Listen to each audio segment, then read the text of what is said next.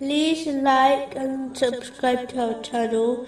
Leave your questions and feedback in the comments section. Enjoy the video. Continuing from the last podcast, which was discussing chapter 7, verse 157. Those who follow the messenger, who enjoins upon them what is right and forbids them what is wrong, and makes lawful for them the good things and prohibits for them the evil, and relieves them of their burdens and the shackles which were upon them. Specifically, it was discussing the importance of commanding good and forbidding evil. A Muslim must object to evil in a gentle, kind, fair way, preferably in private, which is based on knowledge taken from the Holy Quran and the traditions of the Holy Prophet Muhammad. Peace and blessings be upon him. The opposite of these characteristics will only push people away from sincerely repenting, and may enrage them to the point it leads to them to further sins.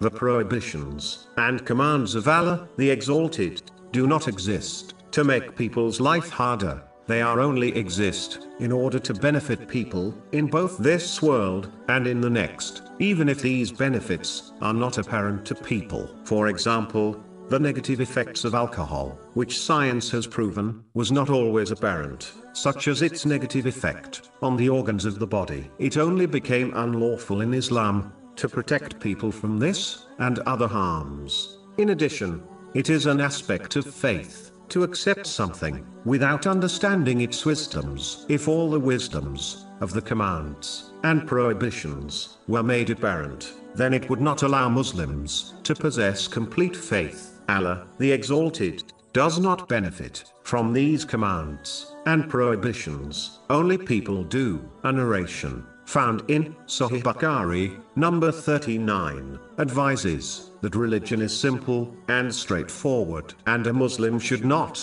overburden themselves, as they will not be able to keep up with it. This means that a Muslim should always lead a simple, religious, and worldly life. Islam does not demand Muslims to overburden themselves in performing righteous deeds, but it in fact teaches simplicity, which is the most beloved religion to Allah, the Exalted. According to a narration found in Imam Bukhari's Adab al Mufrad, number 287, a Muslim should firstly strive to fulfill their obligatory duties, which are undoubtedly within their strength to fulfill, as Allah, the Exalted, does not burden a Muslim with more than they can bear. This is confirmed in chapter 2, verse 286. Allah does not charge a soul except with that within its capacity.